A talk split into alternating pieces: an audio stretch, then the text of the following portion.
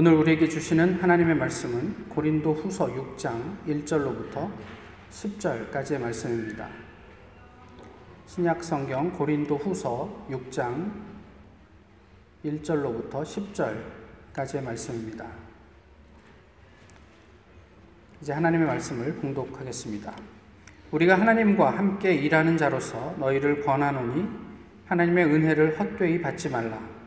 이르시되 내가 은혜 베풀 때에 너희에게 듣고 구원의 날에 너를 도왔다 하셨으니 보라 지금은 은혜 받을 만한 때요 보라 지금은 구원의 날이로다.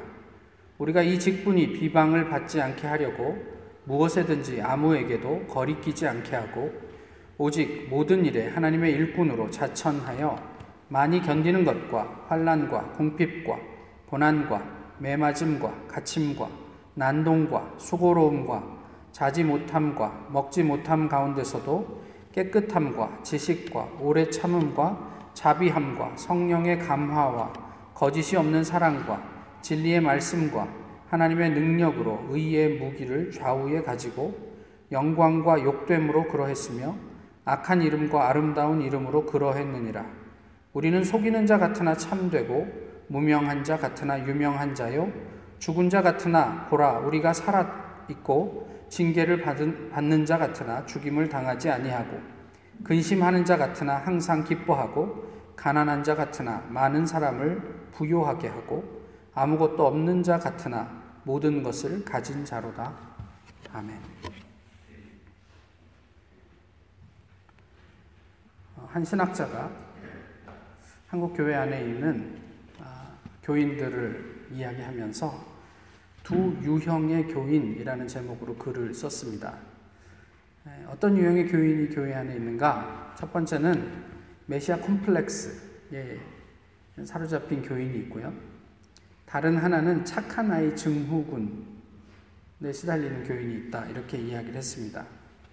뭐, 이렇게 그 말을 들으시면서 다 어느 정도 짐작은 하시겠지만, 착한 아이 증후군은 착하다. 라는 말을 듣기 위해서 자신의 욕구나 자신의 어떤 뭐 기대, 소망 이런 것들을 억압합니다.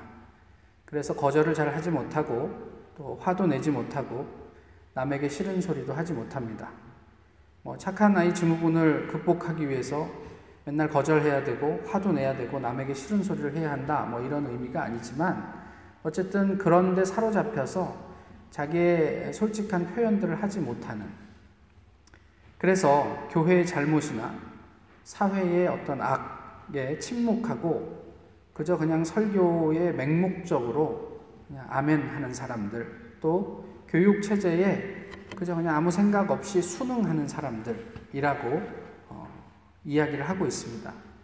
한국교회 교회 안에 교인들 가운데 이런 분들이 되게 많대요. 우리를 돌아보면서 우리는 혹시 그런 그 증후군에 시달리고 있지는 않은가 한번 생각해 봄직합니다. 메시아 컴플렉스는 세상을 구할 운명, 나는 그렇게 태어났어 라는 신념에 사로잡힌 사람이죠. 내면에는 어떤 불행이 자라나고 있는지 뭐 특별한 관심도 없습니다. 그래서 오늘도 썩은 사회, 이 지구를 구하기 위해 집을 나섭니다. 출동합니다. 근데 이분은 어, 교회 지도자 가운데 이 메시아 콤플렉스에 사로잡힌 분들이 많다. 이렇게 진단을 했습니다. 그게 어떤 유형의 그리스도인이든 어, 바람직한 어, 신앙의 모습은 아니겠죠. 만면에 온화한 미소를 띠고 착하게 보이는 것도 또 우리가 스스로 하나님인 양 예수인 척 하는 것도 성숙이나 성화와는 거리가 있습니다. 오늘 본문은 구원받은 성도들이 어떤 모습으로 삶을 살아가고 그 사역을 감당하는지에 대해서 보여주고 있습니다. 특별히 두 개의 명령이 나오는데 아, 저희가 읽지는 않았지만 5장 20절 마지막 부분에 보면 너희는 하나님과 화목하라 이렇게 명령하고 있습니다.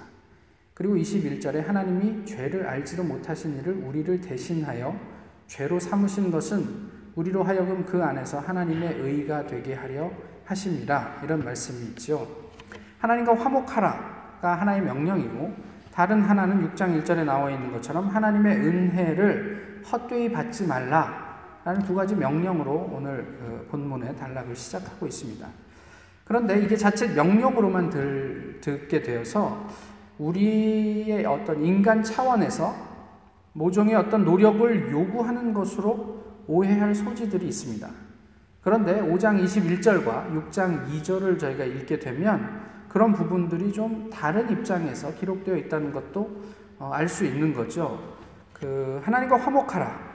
좀 전에 읽어드렸던 것처럼 하나님이 죄를 알지도 못하신 예수를 우리를 대신해서 죄로 삼으신 것은 우리로 하여금 그 안에서 하나님의 의가 되게 하려 하심이다. 이렇게 말씀을 하고 있어요. 그러니까 무슨 의미냐면 그저 우리가 어떤 노력을 기울여서 하나님과 이렇게 좋은 관계를 형성해야 된다. 이런 의미가 아니고 하나님과 화목하라는 이 명령은 이미 하나님께서 그럴 수 있는 방법을 내셨다. 그러니까 우리가 그것을 받아들이라. 이런 의미로 어, 보는 거죠.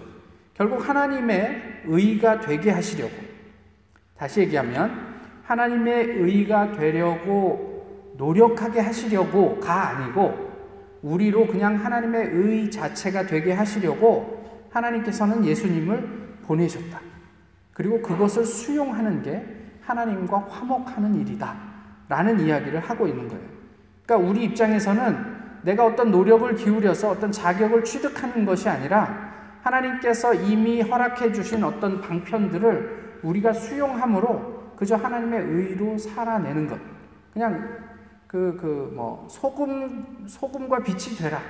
이것처럼요, 소금이 되기 위해서 노력하거나 빛이 되기 위해서 노력하는 어떤 우리의 노력을 주장하는 게 아니고 그냥 그런 하나님의 의로 살아가는 삶을 이야기하고 있는 것입니다. 하나님의 은혜를 헛되이 받지 말라라는 것은 2절에서 이렇게 이어지죠. 내가 은혜 베풀 때 너에게 듣고 구원의 날에 너를 도왔다. 근데 이것을 좀 거꾸로 읽어보면 너를 너의 어떤 외침이나 간청이나 어떤 호소를 내가 듣고 너에게 은혜를 베풀었다 이런 의미이죠. 또 어, 너를 도와서 내가 네가 구원을 얻을 수 있도록 했다 이런 의미란 말이에요. 그러면 우리가 은혜를 받았다, 또 구원을 얻었다라는 그 이전에 아, 그 구원의 은혜는 하나님이 먼저 움직이신 결과라고 이야기를 하는 거예요. 그러니까 은혜를 헛되이 받지 말라 하는 것은 마치 내가 무엇인가를 할 수 있는 것처럼 그래서 내가 뭔가를 노력해서 하나님의 은혜를 취하고 구원을 얻어낼 수 있는 것처럼 그런 입장에서 어떤 인간적인 노력을 얘기하는 게 아니라 이미 하나님께서 우리를 들으셨고 또 우리의 필요를 아시기 때문에 그에 상응하는 어떤 은혜와 구원을 우리에게 베풀어 주셨음을 이렇게 우리가 그 수용하는 것 이런 그 비슷한 맥락의 이야기들을 하고 있습니다. 하나님의 의는 말씀드렸던 것처럼 의로워지려고 노력하는 것이 아니라 구원을 받은 우리의 상태를 표현하는 어, 이야기입니다. 그러니까 우리는 어떤 자격이 있는 게 아니고 예수 그리스도로 말미암아 하나님께서 우리를 의롭다고 여겨 주신 상태. 그래서 이제 우린 더 이상 어떤 죄와 사망의 정죄 가운데 있지 않고 구원받은 자로서 살아가게 되는 상태를 묘사하는 내용이죠. 하나님과 화목하면 얻게 되는 신분, 이것을 의미합니다. 교회 주일 예배 한 번도 빠지지 않고 교회 나오시고 또 필요한 헌금을 뭐 충분히 하시고 또 주변을 돌아보면서 도네이션도 하시고 해서 얻어지는 신분이 아니란 말이에요. 그냥 우리의 상황과 자격과 상관없이 하나님께서 우리에게 베풀어 주신 자리란 말이죠. 그 자리에 들어가니만이만 우리에게 그, 그, 그 요구되어지는 어떤 일종의 결정이 아닐까 싶어요. 어제 새벽 기도회에서 그런 이야기를 좀 나누었지만 예수님께서 음 이제 십자가에 달리시기 전에 저녁 식사 자리에서 갑자기 제자들의 발을 씻어 주십니다. 그때 베드로가 아니 어떻게 선생님이 우리의 발을 씻습니까? 우리가 선생님을 씻겨 드려야죠. 제 발을 절대로 씻을 수 없습니다. 이렇게 얘기를 하죠. 그래서 예수님께서 내가 네 발을 씻게 하지 않으면 이제 너랑 나랑 아무 상관이 없다. 이렇게 얘기를 하니까 베드로가 아니 그러면 차라리 목욕을 시켜 주십시오. 이렇게 오버한단 말이에요. 이게 베드로가 이해하고 있는 예수님에 대한 그, 그, 그 생각이에요. 예수님은 그들에게 어떤 의식을 행함으로써 뭔가 말씀을 해주고 싶은 게 있는데 베드로는 자기 입장에서 예수님을 자꾸 해석하고 있는 거죠. 그런데 예수님이 발을 씻으면서 너희는 온몸이 깨끗, 이미 깨끗하기 때문에 깨끗한 사람은 발만 씻으면 된다. 너희는 이미 깨끗하다. 그런데 다는 아니다. 이렇게 얘기하면서 가롯 유다에 대한 이야기를 하고 계시거든요. 근데 가롯 유다는 예수님을 어떻게 이해했냐면 아주 레디칼한 혁명가로 이해하고 있었습니다. 물론 자신의 어떤 배경이 그렇기도 하지만 어, 스스로 예수님이 어, 이런 어려운 상황 속에 오셨으니까 정치적으로, 뭐 사회적으로 사람들에게 어떤 뭐 대단한 어떤 유토피아를 보여주기를 기대했던 사람이죠. 근데 예수님은 맨날 유다에게 또 제자들에게 무슨 이야기를 하냐면 나는 이제 죽을 거다. 나 이제 십자가에 달려 고난을 받고 죽게 될 거다. 근데 이런 나약한 소리만 하니까. 근데 문제는 무엇이냐면 가론 유다의 기대가 너희가 다 깨끗한데 다는 아니다라고 했던 것처럼 예수님 앞에서 우리 우리도 마찬가지로 불결함이 될 수도 있다라는 생각을 하게 되는 거예요. 그러니까 우리가 만들어낸 예수 그리스도, 내가 이해하고 있는 예수 그리스도, 이것이 옳다고 생각할지라도 혹 만에 하나 그것이 하나님의 뜻과 배치돼서 우리의 불결함으로 남게 되는 것은 없는지 한번 고민해 보아야 되는 대목이지요. 유다처럼 자신의 기대 그리고 그에 따르는 헌신과 열정이 하나님의 뜻과는 무관할 수 있다라는 사실에 우리가 좀 주의해야 된다는 말이에요. 교회에서 그저 우리가 열심히 내가 뭐 헌신을 다하고 뭐 사람들을 섬기고 교회를 위해서 뭐, 뭐 시간을 아끼지 않고 뭐 이런 것들이 진짜로 하나님께서도 함께하는 그런 길 위에 있는 것인지는 우리가 끊임없이 생각을 하고 점검해 보아야 되는 내용이죠. 마치 많은 그 교회에서 교회에서 열심히 봉사하는 게 믿음입니다. 라고 우리를 호도하는 것과 다르지 않습니다. 하나님의 의는 우리의 삶의 모습, 물론 그 이후의 삶의 모습들이 변화되게 되겠지만 지금 현재의 삶의 모습으로 결정되는 게 아니고 그냥 하나님의 전적인 은혜로 우리에게 주어진 것입니다. 이렇게 오늘 본문이 시작이 되죠. 사도들은 예수 그리스도와 하나님의 은혜를 전하는 사역이 그런 의미에서 웃음거리가 되게 하지 않기 위해 사람들이 거리낄 만한 일은 조금도 하지 않았다. 이렇게 고백을 합니다. 이 놀라운 하나님의 은혜가, 이 구원의 역사가 사람들에게 웃음거리가 되게 하지 않으려고 우리는 어떠한 것도 거리낄 만한 일은 하지 않았다. 그러면서 그들은 그저 하나님의 일꾼으로 일할 뿐이다. 그 모든 일을 이루시는 분은 하나님이다. 이런 고백을 하고 있죠. 근데 여기에서 의미 있는 표현이 나오는데요.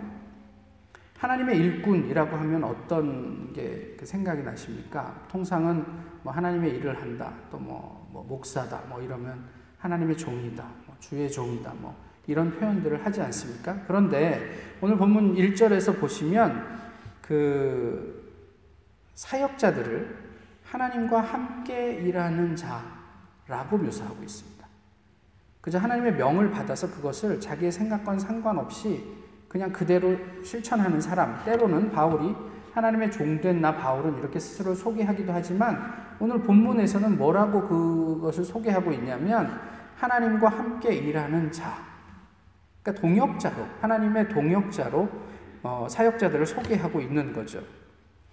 종과 동역자가 차이가 있습니다. 종은 그냥 시키는 일만 시키는 대로 하면 됩니다. 동역자는 자발적으로 사역에 참여하지요. 그 뭐 시켜서 하는 일이 아닙니다. 더 근본적인 차이는 하지 않을 수 없어서 하는 것과 또 기꺼이 하는 것의 차이가 있지 않을까 싶어요. 그냥 어쩔 수 없이 막 밀려서 하게 되는 일을 하고 어, 내가 기껍게 하는 일을 하고는 그 결과가 다를 수 있지 않겠습니까? 바울이 그런데 그럼에도 불구하고 바울이 밝히는 사역자의 삶은 사실 그렇게 매력적이지는 않아요. 그 삶이 되게 고단하게 느껴지기 때문에 그렇습니다. 그렇지만 그들이 그 사역을 능동적으로 감내할 수 있었던 것은 하나님과 함께 일하는 동역자, 곧 그 일이 자기들의 일이었기 때문이 아닐까 싶은 거죠. 남의 일이라면 그 고생을, 고통을 누가 그 감내하겠어요? 근데 그것이 내 일이니까 기쁘게 감당을 하는 거죠. 그 안에서 바울이 경험하고 있는 자유로움이 느껴지십니까? 매맞고 고통스러워도 그것이 자기에게 얼마나 의미가 있고 가치가 있는지 그래서 하지 않을 수 없는 일을 하고 있는 그 자유로움이 느껴지시냔 말이에요. 하나님의 일꾼이기 때문에 그 우리의 신앙의 선배들, 바울을 위시한 신앙인들은 온갖 어려움을 인내했습니다. 그게 본문 4절과 5절의 이야기예요. 그 어려움을 어떻게 표현하고 있냐면 환란과 궁핍과 고난과 매맞음과 갇힘과 난동과 수고로움과 자지 못함과 먹지 못함으로 표현하고 있어요. 사실 어느 누구라도 우리가 예수님을 믿기 때문에 이런 어려움을 경험해야 한다면 기독교는 별로 매력적이지 않아요. 그런데 희한하게도 이런 모습들이 있음에도 불구하고 믿는 신앙인들은 여전히 유효하게 자신들의 삶을 살아내었단 말이에요. 근데 오늘 본문의 얘기대로 이 어려움 속에서 우리는 하나님의 동역자고 함께 하는 사람들이기 때문에 그럼에도 불구하고 진실했다. 이렇게 얘기를 해요. 그 진실의 내용이 이거죠. 깨끗하고 또 지식이 있고 오래 참고 자비, 성령의 감화, 정직한 사랑, 진리의 말씀, 하나님의 능력 이런 것들 이런 토대 위에서 우리가 어려움을 불사하고 어, 사역을 했다 이렇게 얘기를 하는 거예요. 그런 사역자이기 때문에 이런 어떤 그 진실함을 정의의 도구로 삼아서 영욕과 미추를 무릅쓰고 우리가 일하는 사람들이다. 스스로를 그렇게 고백하고 있어요. 그 공동 번역에서는 8절을 이렇게 이야기합니다. 영광을 받거나 수치를 당하거나 비난을 받거나 칭찬을 받거나 언제든지 하나님의 일꾼답게 살아갑니다. 그러니까 우리가 그 진리를 가지고 있기 때문에 혹시 이 얘기를 하면 욕을 먹을 수도 있어. 그것과는 상관없는 거예요. 그 진리를 전하기 위해서라면 그 진리를 전하고 내가 욕을 먹어도 아니면 그 진리를 전하고 사람들에게 칭찬을 받아도 하나님의 자리를 대신하지 않고 욕을 먹어도 내가 해야 할 사역을 포기하지 않고 또 아름다운 말로 또 아니면 또 때로는 이렇게 그 신랄한 도전으로 이야기를 할 때라도 이 진리를 포기하지 않았음을 이야기하고 있는 내용이죠. 그래서 때로는 우리가 사람들로 사람들에게 인정을 받고 영광스러울 때도 있었지만 사실 우리 기, 기억에 많이 남는 것은 정말 이런 온갖 어려움들이 기억에 많이 남고 실제로 사역자들은 바울을 대표하는 사역자들은 그런 사역 때문에 평생을 그렇게 곤고하게 살았다. 이것이 우리가 보는 바울의 삶의 내용이에요. 그런데 그 사역의 결과를 8절 이하에서 묘사를 하고 있는데 이걸 한마디로 표현을 하면 풍성함이 아닐까 싶어요. 세상의 평가나 눈에 보이는 것과 관계없어요. 사역자들의 삶은 언제나 뿌듯했습니다. 언제나 충만했습니다.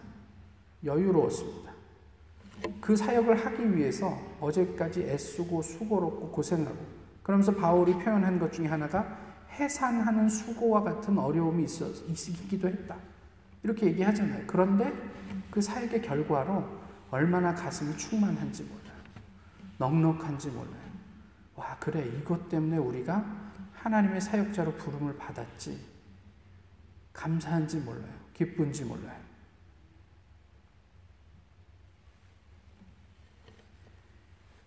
이게 매우 역설적인 그들의 삶이었습니다. 아마도 그것을 지켜보는 어떤 사람들의 눈에는 이상하거나 저렇게 사는 삶이 참 쟤네들 참 신기하다라고 보였을지도 모르겠습니다. 여기가 그래서 우리에게 사역자의 삶이 별로 매력적으로 보이지 않는 지점입니다. 그냥 표면적으로 보기에는 고난 그 자체거든요. 별로 가진 것 없어 보이는데, 근데 넉넉해요. 아, 좀못 배운 것 같은데 지혜로워요. 딱 보니까 말하는 거 보니까 약장사 같아요. 근데 시간이 지나면서 보니까 참 진실해요. 죽을 줄 알았는데 여전히 왕성하고 저 심한 고난 가운데서도 어떻게 저렇게 계속 팔팔하지? 이런 어떤 그 의문들이 사람들 사이에서 계속 올라오는 거예요. 그게 사역자들의 삶이었다. 이것을 히브리서에서는 세상이 감당하지 못하는 사람들. 이렇게 표현하고 있습니다. 우리가 유력해져서 세상이 감당치 못하는 게 아니고 하나님과 함께 하고 있기 때문에 세상은 우리를 감당할 수가 없다. 이런 고백을 하는 거죠. 그 고 이태석 신부님을 아십니까? 많이 아시겠죠? 그 울지마 톤즈라는 영화로 유명해지신 분이에요. 유명해졌는데 돌아가셨네요. 네. 의대를 졸업하고 편하게 살 수 있었겠죠. 그렇지만 이건 개인적인 부름이니까 저희가 그것을 뭐 평가할 수는 없습니다만은 하나님의 동역자로서 남수단에 소외된 사람들을 위해서 자신의 생명을 던진, 던졌습니다. 우리가 아무리 그를 존경하고 또 그를 지지하고 또 그의 사역을 돕는다고 해도 이태석 신부의 삶이 우리에게 별로 매력적이지 않습니다. 그러니까 이런 거죠. 그 척박하고 아무것도 없는 남수단에 가서 살고 싶은 마음은 우린 별로 없어요. 그가 감당하는 일이 귀합니다. 인정합니다. 그래서 우리는 이렇게 그 재정적으로 후원할 수 있고 또 잠깐 시간을 내서 뭐 일주일이든 이주일이든 아니면 한 달 거기 가서 좀 이렇게 봉사 활동도 할 수 있습니다. 그러나 거기까지예요. 우리의 삶을 온통 거기에 다 던져놓고 싶은 마음은 솔직히 별로 없습니다.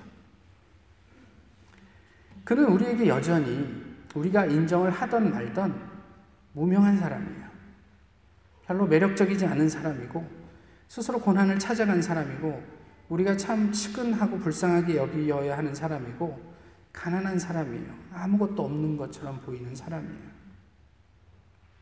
그렇지만 그의 사후에 그가 얼마나 진실하고 유명하고 기쁘고 충만하고 부요하고 또 많은 것을 가르쳤는지 저희가 비로소 알게 되죠. 그가 병을 얻어서 암투병을 할 때 그의 얼굴을 보셨습니까? 웬만큼 충만하지 않은 사람은 가지기 어려운 얼굴을 하고 있던 것 같은데 저는 개인적으로 반면에 작년에 구속된 한국의 대형 교회 목사님이 있습니다. 아, 그 교회 수많은 교인들이 있고요. 또 부족한 게 없는 교회입니다. 그리고 화려한 목회를 하는 것처럼 보였어요.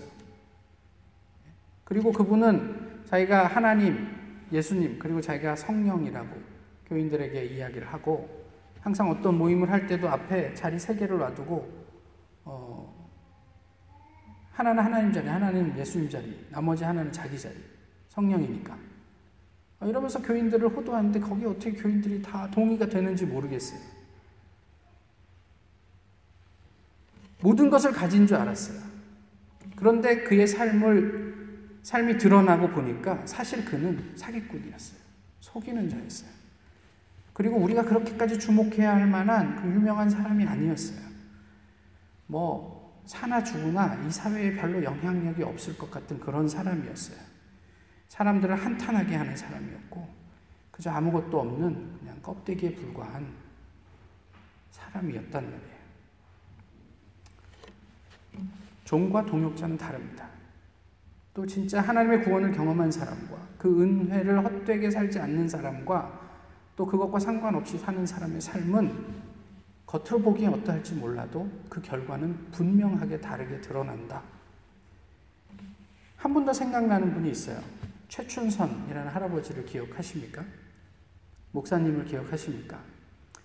어, 혹시 만나보셨는지 모르지만 저는 개인적으로 이분을 한번 봤어요. 지하철에서. 그날 기분 더러웠습니다. 왜 기독교를 저렇게 전하고 다닐까? 그러니까 제가 보기에는 그분은 그냥 미친 분이었어요. 사이비처럼 보였어요.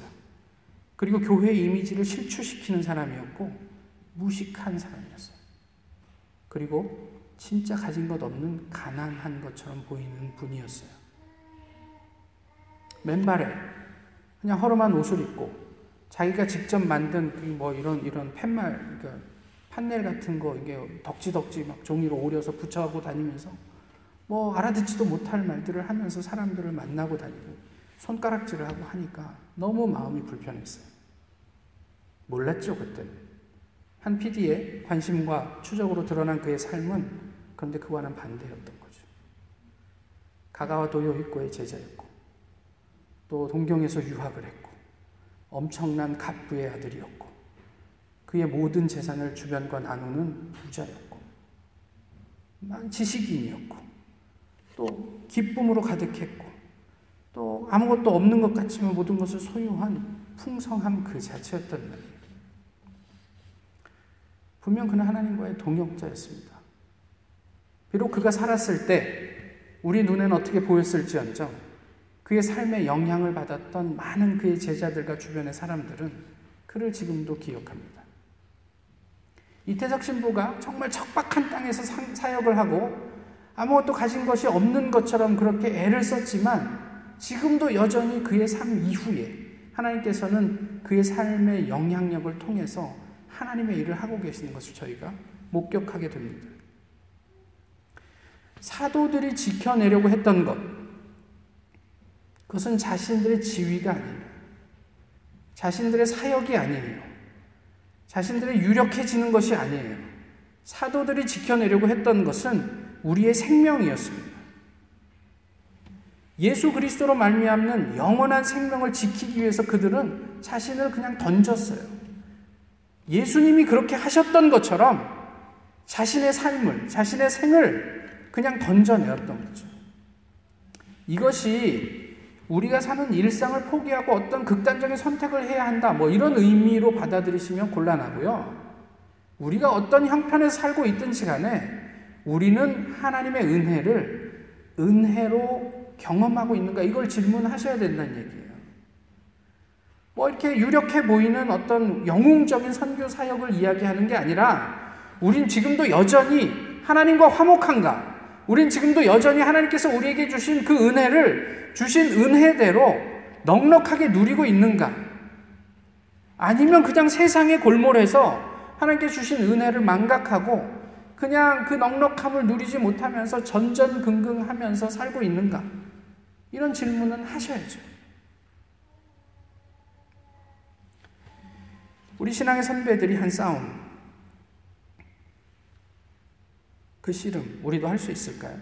저희는 당위는 잘 알고 있습니다. 당연히 하셔야죠.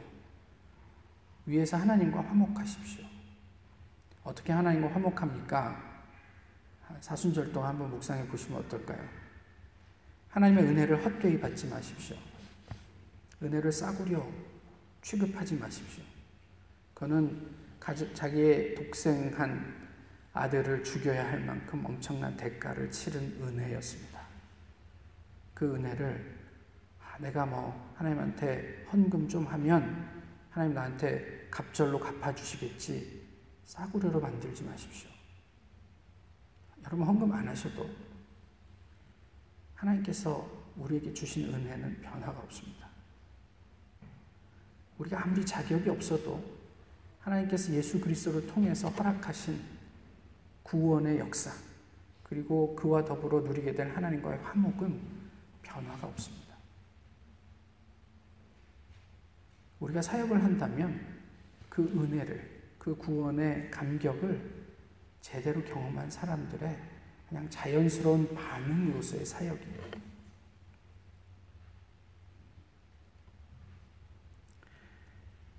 은혜를 헛되게 받지 마시고 하나님과 화목하십시오. 그러면 하나님께서 우리를 하나님과 함께 일하는 자로 그 하나님의 의로움이 되게 하실 것입니다.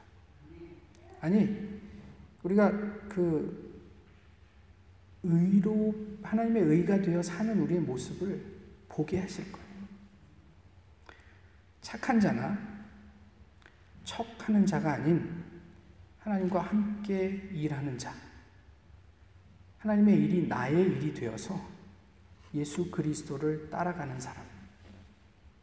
그것이 하나님과 화목한 자고 하나님의 은혜를 넉넉하게 누리는 자임을 오늘 성경을 우리에게 가르쳐 주고 있습니다. 지금은 은혜 받을 만한 때요. 구원의 날이로다. 기도하겠습니다. 귀하신 주님, 오늘도 주님 앞에서 예배할 수 있는 은혜를 허락해 주심에 감사합니다. 예수 그리스도를 포기하시고 저희를 구하시려 했던 하나님의 은혜를 저희가 넉넉하게 누리게 하옵소서. 내가 이해하는 예수 그리스도로 구원을 얻고자 하는 헛된 노력을 하지 않게 하시고 하나님께서 보내주시고 계시하신 그 예수 그리스도를 믿음으로 말미암는 우리 삶의 충만함을 저희가 부족함 없이 경험할 수 있도록 주께서 저희의 어리석음을 깨우치시고 또 저희의 어, 걸음을 온전하게 인도해 주시기를 소망합니다. 주님께서 이루어 가실 그 하나님의 나라를 기대합니다. 예수 그리스도의 이름으로 기도하옵나이다. 아멘.